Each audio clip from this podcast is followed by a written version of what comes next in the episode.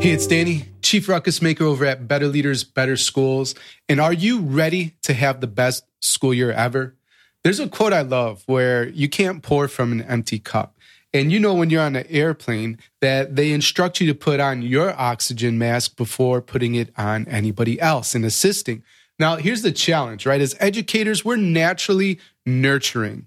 We care about relationships, we care about other people. But what I find, and the greatest irony, is that we're terrible doing it for ourselves. And so I am super proud to announce that I've created a free five day challenge. It's going to teach you how to optimize your personal habits in order to have your best school year ever. I want you to say goodbye to 60 hour work weeks, increased stress and poor health, and say hello to your best school year ever. This is again a free, absolutely free five day challenge. Go over to betterleadersbetterschools.com slash challenge to register, and we begin on July 5th. See you there. Unless this is your first show listening, and if that's the case, welcome. We, we are so excited that you're here listening to the Better Leaders, Better Schools podcast. Uh, if you've listened to just a handful of shows, you know I ask all my guests the same two questions at the end. Uh, what would you put on a school marquee around the world if you could do so for a day? And basically, how would you build your dream school? Well, today is an interesting conversation because my guest, Tom Woelper, is living out building his dream school. So we're going to start our conversation there. Right off the bat, in the beginning, how's he approaching being a founding head of school uh, and doing some really interesting stuff for his community with a focus on human centered design?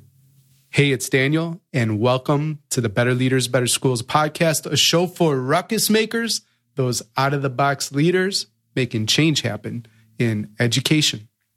And we'll be right back with the main content of this show right after a short message from our show sponsors. Develop your structures, systems, supports, and culture for excellent teaching and learning in every classroom for every student as part of Leading Learning, a brand new certificate of school management and leadership course from Harvard. Leading Learning launches on July 21st and runs until August 18th. Apply by July 9th and enroll by July 15th at betterleadersbetterschools.com forward slash Harvard that's betterleadersbetterschools.com forward slash Harvard. Are you automatically tracking online student participation data during COVID? Innovative school leaders across the country have started tracking online student participation using TeachFX because it's one of the most powerful ways to improve student outcomes during COVID, especially for English learners and students of color. Learn more about TeachFX and get a special offer at teachfx.com forward slash BLBS. That's teachfx.com forward slash BLBS. All students have an opportunity to succeed with Organized Binder, who equips educators with a resource to provide stable and consistent learning, whether that's in a distance, hybrid, or traditional educational setting. Learn more at organizedbinder.com. There, Ruckus Maker. Today I am joined by Tom Woelper, who is the New England Innovation Academy's founding head of school. Tom has spent more than 30 years in independent education, most recently as the head of school at Far Hills Country Day School in New Jersey. Prior to that, Tom had roles at the Groton School, the Taft School, and Ake Panya International School in Chiang Mai, Thailand. Tom lives in Massachusetts with his wife and two sons. Welcome to the show, Tom. Thank you, Danny. I'm, I'm thrilled to be here. So, usually I, I, end the show with you're building a school from the ground up. You're not limited by any resources. Your only limitations, your imagination. And honestly, you're you're basically living out that thought experiment right now. Now, there's I'm sure there's constraints of uh, resources, so uh, your answer will be a little bit different here. But since you are founding um, this school and starting it from the ground up, just tell us about the approach. I, I know the ruckus maker would be very interested to hear that. Yeah, talk about a dream come come true to be a founding head of school. And even looking at my background, I laughed in some ways I'm the least likely candidate having gone to a high school that was founded in 1810 and worked at boarding schools founded in 1890s and been ahead of a school founded in the 1920s. But all along, I felt that as wonderful as those institutions were, they were so bound by the cultural inertia of being around for so long that as much as they wanted to innovate and change, the central paradigm didn't allow them to go too far. They could only innovate around the edges. And so I always felt there was an opportunity to do something more. And then this opportunity kind of fell into my lap. And I was so inspired by the founders of the school who fundamentally believed that our educational system writ large was not preparing students well enough for the future. And this is a future I think a lot of us have talked about a future characterized by disruptive technologies, anything that can be done by artificial intelligence or a computer is going to be done by artificial intelligence or a computer, a world that is increasingly characterized by globalization and tribal and tribalism, but also a place where we're preparing students for jobs that don't exist yet, the end of careers as we know them, changing careers multiple times over the course of one's lifespan. And the old paradigm of education, which seems to be founded on that kind of factory model where students move from cell block classroom to cell block classroom. There's a teacher in front who is instructing, where students kind of master kind of content in order to move on to a workplace where they have a job when they graduate and they can, can continue to do that until they're 65 and get a gold watch. That model was not preparing students for this changing world. And so I get to be a ruckus maker and part of a school that really wants to be a model for what education can and should be. And it's really centered on uh, innovation, on the human centered design process, which is all about providing students with a process to innovate as well as an ethos to be an innovator. And the process has some distinctive steps. You know, human centered design is also called um, um, design thinking by others, but steps to explore and express and create and test and implement, not in a linear fashion. It, it's a bit messy at times, but built into that is the need to understand others' needs with empathy, the need to iterate and fail fast and fail forward, uh, the need to deal with ambiguity, uh, the need to work together with others on a team. And this so much seems to be the skill set and the mindset that our students need to be prepared for that changing world, that to find a school that's organized around those principles, organized around helping students find their passion, to help them translate their ideas, to have impact so they can be ready for what's next, it has really been a dream come true. Thanks, Tom. And you know, I, the World Economic Forum, I think, just revised uh, some top ten skills for 2025, and at the top of the list is ana- analytical thinking and innovation, which is about problem solving, and then active learning and learning strategies is number two, which is about self management. I'm sure the uh, disruption education went through uh, at the hands of the pandemic, you know, influenced this a lot because people had to be agile, they had to pivot, um, they had to be adapt at self management, right? Because um, you didn't have people checking in on you that you're at the right place at the right time, turning in whatever you needed to turn in, et cetera. Uh, so a lot of complexity there. But when, when you're thinking about, you know, you mentioned preparing kids for the future, and the critique of school is the factory model, and it's not preparing for jobs that don't exist yet. I, I get that as an idea, but what does that actually like practically look like? in school, you know, in, in terms of prepping them for that future? Sure. I think a lot of schools have often talked about some of the key elements here. Schools talk about student agency. Schools have talked about having a design thinking process or a makerspace. Um, schools have talked about helping students find their passion.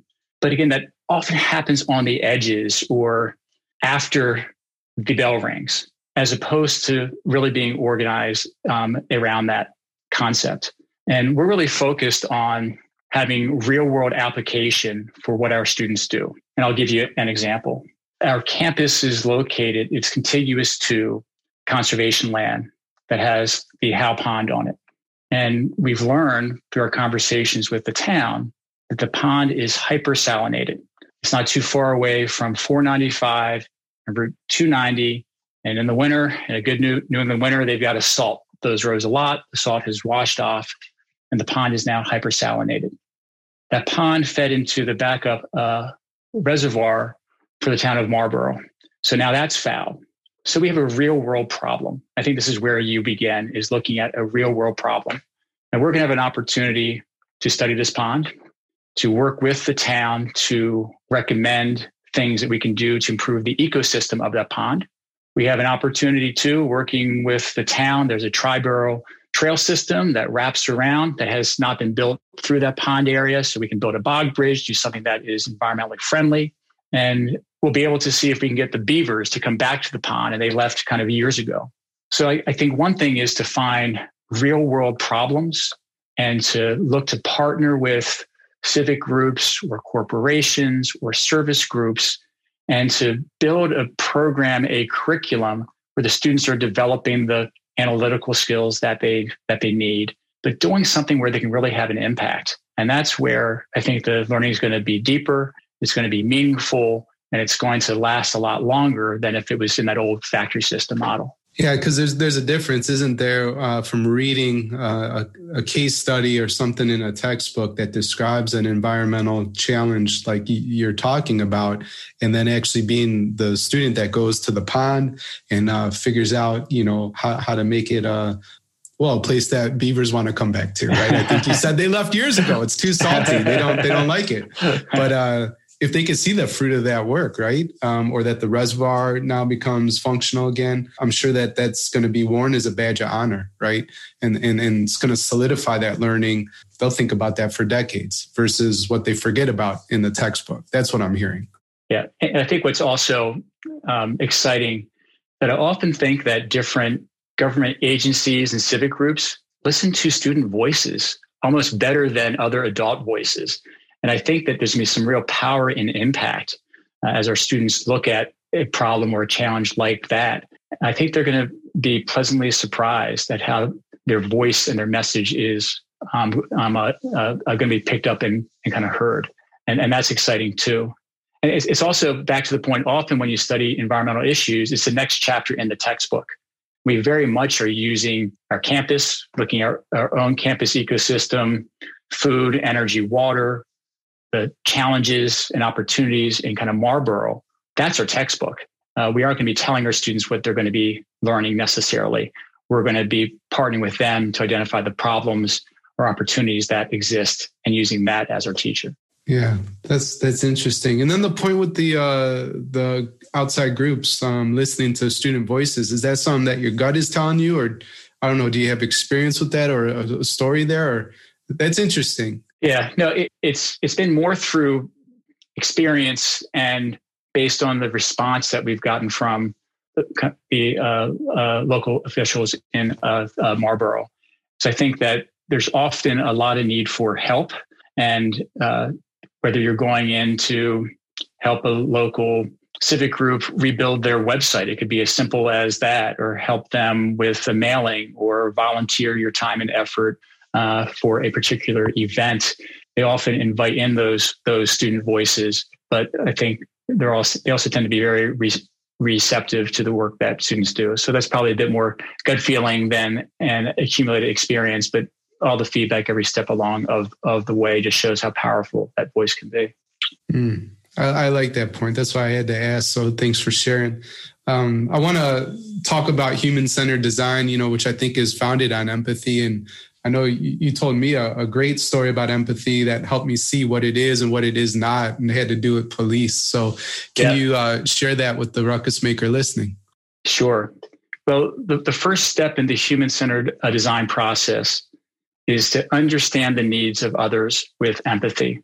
And empathy is one of those words I feel like, along with grit and resilience or a growth mindset, that's been so overused as to almost become bankrupt. People just kind of throw the term at different things. And I think the word empathy has often been confused with compassion or kindness or not really understanding how to develop empathy in our students. And my first training I did in understanding what design thinking was person told this great story that really made it clear to me. The story went like this: uh, There was this a, a police officer who, while on his beat, got to know this homeless man. And over time, I got to know this person, and the calendar was flipping into the winter months. It was getting cold. And so the cop thought that he would go out and buy this man a pair of boots. He noticed that he didn't have any shoes. And when I bought the, the homeless man a pair of boots, the story kind of hit the local news media. A few days later, a reporter tracked down the homeless man and saw that he was sitting on the street without any shoes. He didn't have the boots. And so the reporter said, Heard that this cop bought you a pair of boots. Why aren't you wearing those boots? And the homeless man said, Well, if I wore those boots, I was going to get robbed. It's far better for me to sell the boots and have the money and buy socks. Because what I really needed are socks to keep my feet warm in the winter. And went on to explain that the police officer, with kindness in his heart, wanted to help this man, but never asked what the homeless man actually needed. And that's what empathy is all about, is deeply understanding the needs of others. And it begins with things as simple as asking them questions. And that's a step that gets left out so often in all that we do. We jump straight to the expert. We think we know what others need and want without actually asking them. And that's one of the most powerful ways to develop empathy is to ask questions and then importantly, over time, express it back to them to make sure that you understand. Yeah. So reflecting back to check in, make sure you're getting it right, that, that, uh, your perspective and worldview still isn't influencing what you think they need or that you know better or something like that. I'd, I'd love to hear, you know, how, what does that look like then designing a school from the ground up and keeping, uh, I guess, founding families and their students' uh, perspectives in mind? How are you incorporating and exercising your empathy uh, muscle that way? Yeah, well, this has been so exciting, but it's also led to some of the uh, uh, ambiguity that I had talked about a bit earlier. Is we very intentionally don't want to over design many aspects of our school until we have, and we've just finished hiring our founding faculty, until we have the students in front of us, because we have a, a vision and a framework but until we deeply understand their needs and can partner with them, then we shouldn't get too far ahead of ourselves. Otherwise, we aren't going to be a school that's practicing um, kind of human centered um, design and all that we do. And there are some things, this first class of, of students from helping us establish uh, what our honor code might look like. Uh, they're going to help us. In fact, one of the jobs we're going to have for our ninth graders is going to be to design what the dress attire should be for the school and then to operate a school store in order to uh, understand uh, from other students what they want to wear. We'll have some certain guidelines, of, course, that they'll have to operate under. Then they're going to partner with our business office to do the purchasing. They're going to run the school store. They're going to have to manage the inventory. Uh, they'll have to, at the end, if there's leftover product, what they're going to do with it. Um, if they earn a profit, we can have a conversation. Either it can go into a student activities fund or they can give it away to a kind of local group.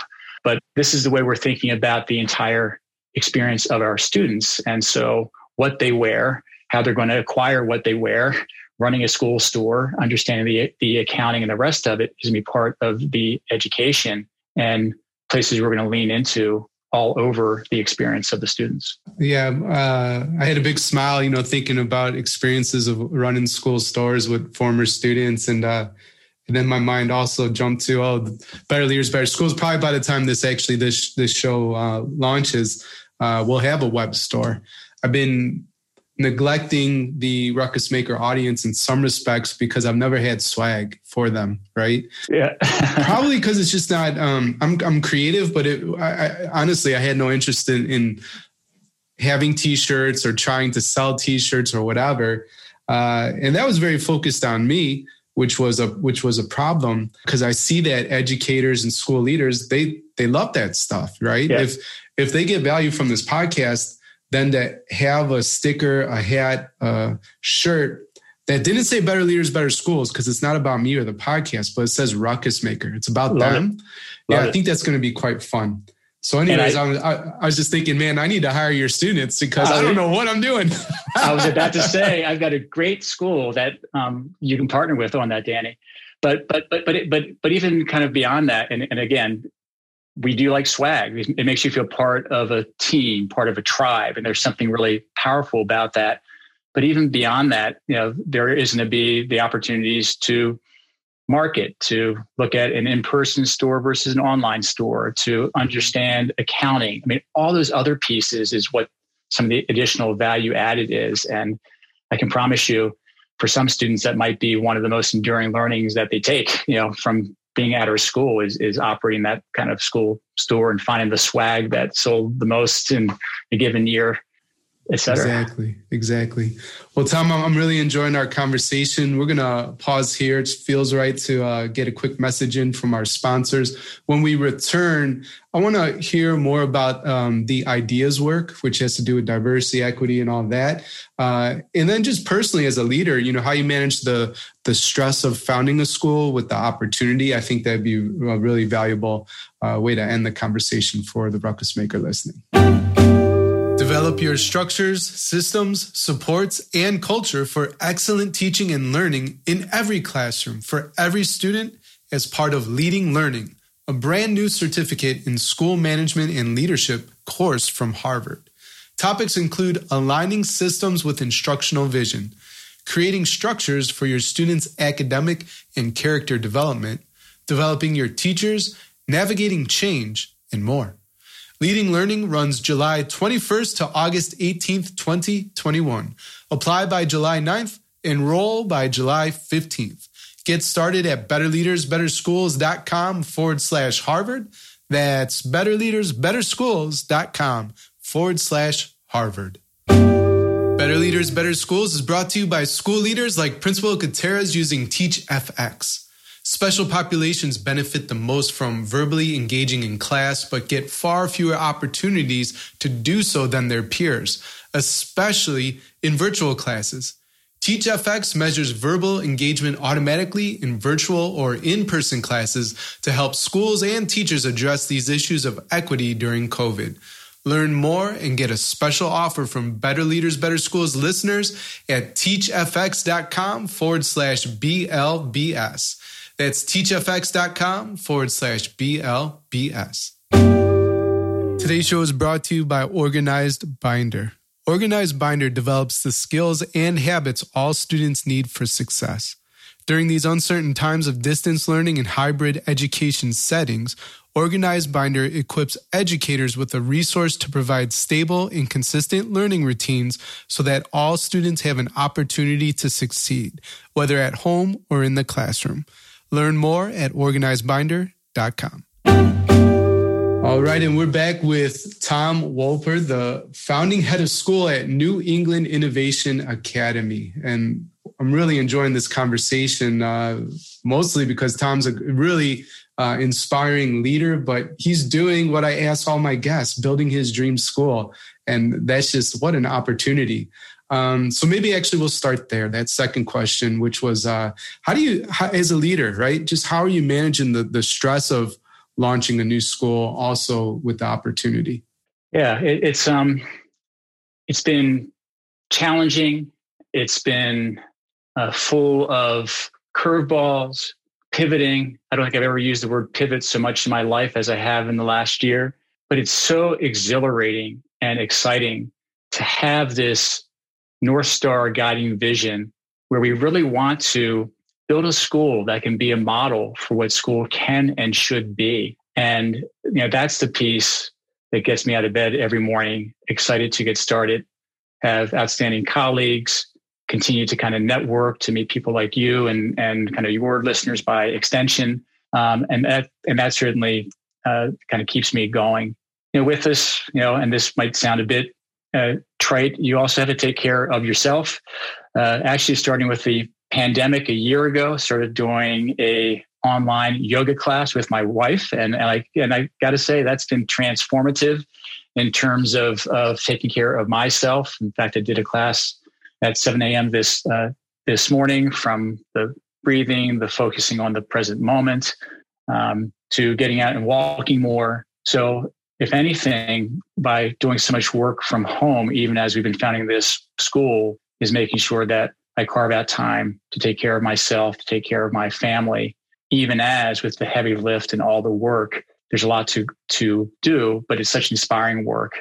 I also laugh and feel like I'm more uh, ADHD now in my old age. I can go to a conversation about the building and furniture to looking at a partnership for our language program to recruiting a faculty member to you know going all over the place and all the different aspects of what a school is about that I've got to kind of code switch you know every 30 minutes to focus on and have a different type of a conversation. And that can be exhausting but it's also it's so exhilarating and exciting about this work and also keeps it fresh uh, follow-up question those these always pop up but you talked about being a model uh, for other schools right? Like what school could be. So as you're building this um, what does that look like in the future then uh, if, if other schools want to learn you know maybe human-centered design in terms of school or or just replicating you know what, what you all we certainly do plan on designing our own human-centered design um, curriculum that we plan on sharing out and making available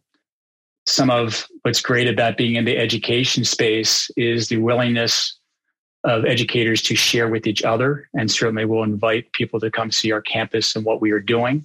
Uh, if anything, I worry sometimes about the danger of a regression to the mean, that as we bring on more families and we bring on more faculty members, they're going to have their previous experiences of school that parents experienced when they were a child. They're going to say they want this, and then they're going to worry that we're not offering AP courses, or they're going to worry about what's happening at the school down the road.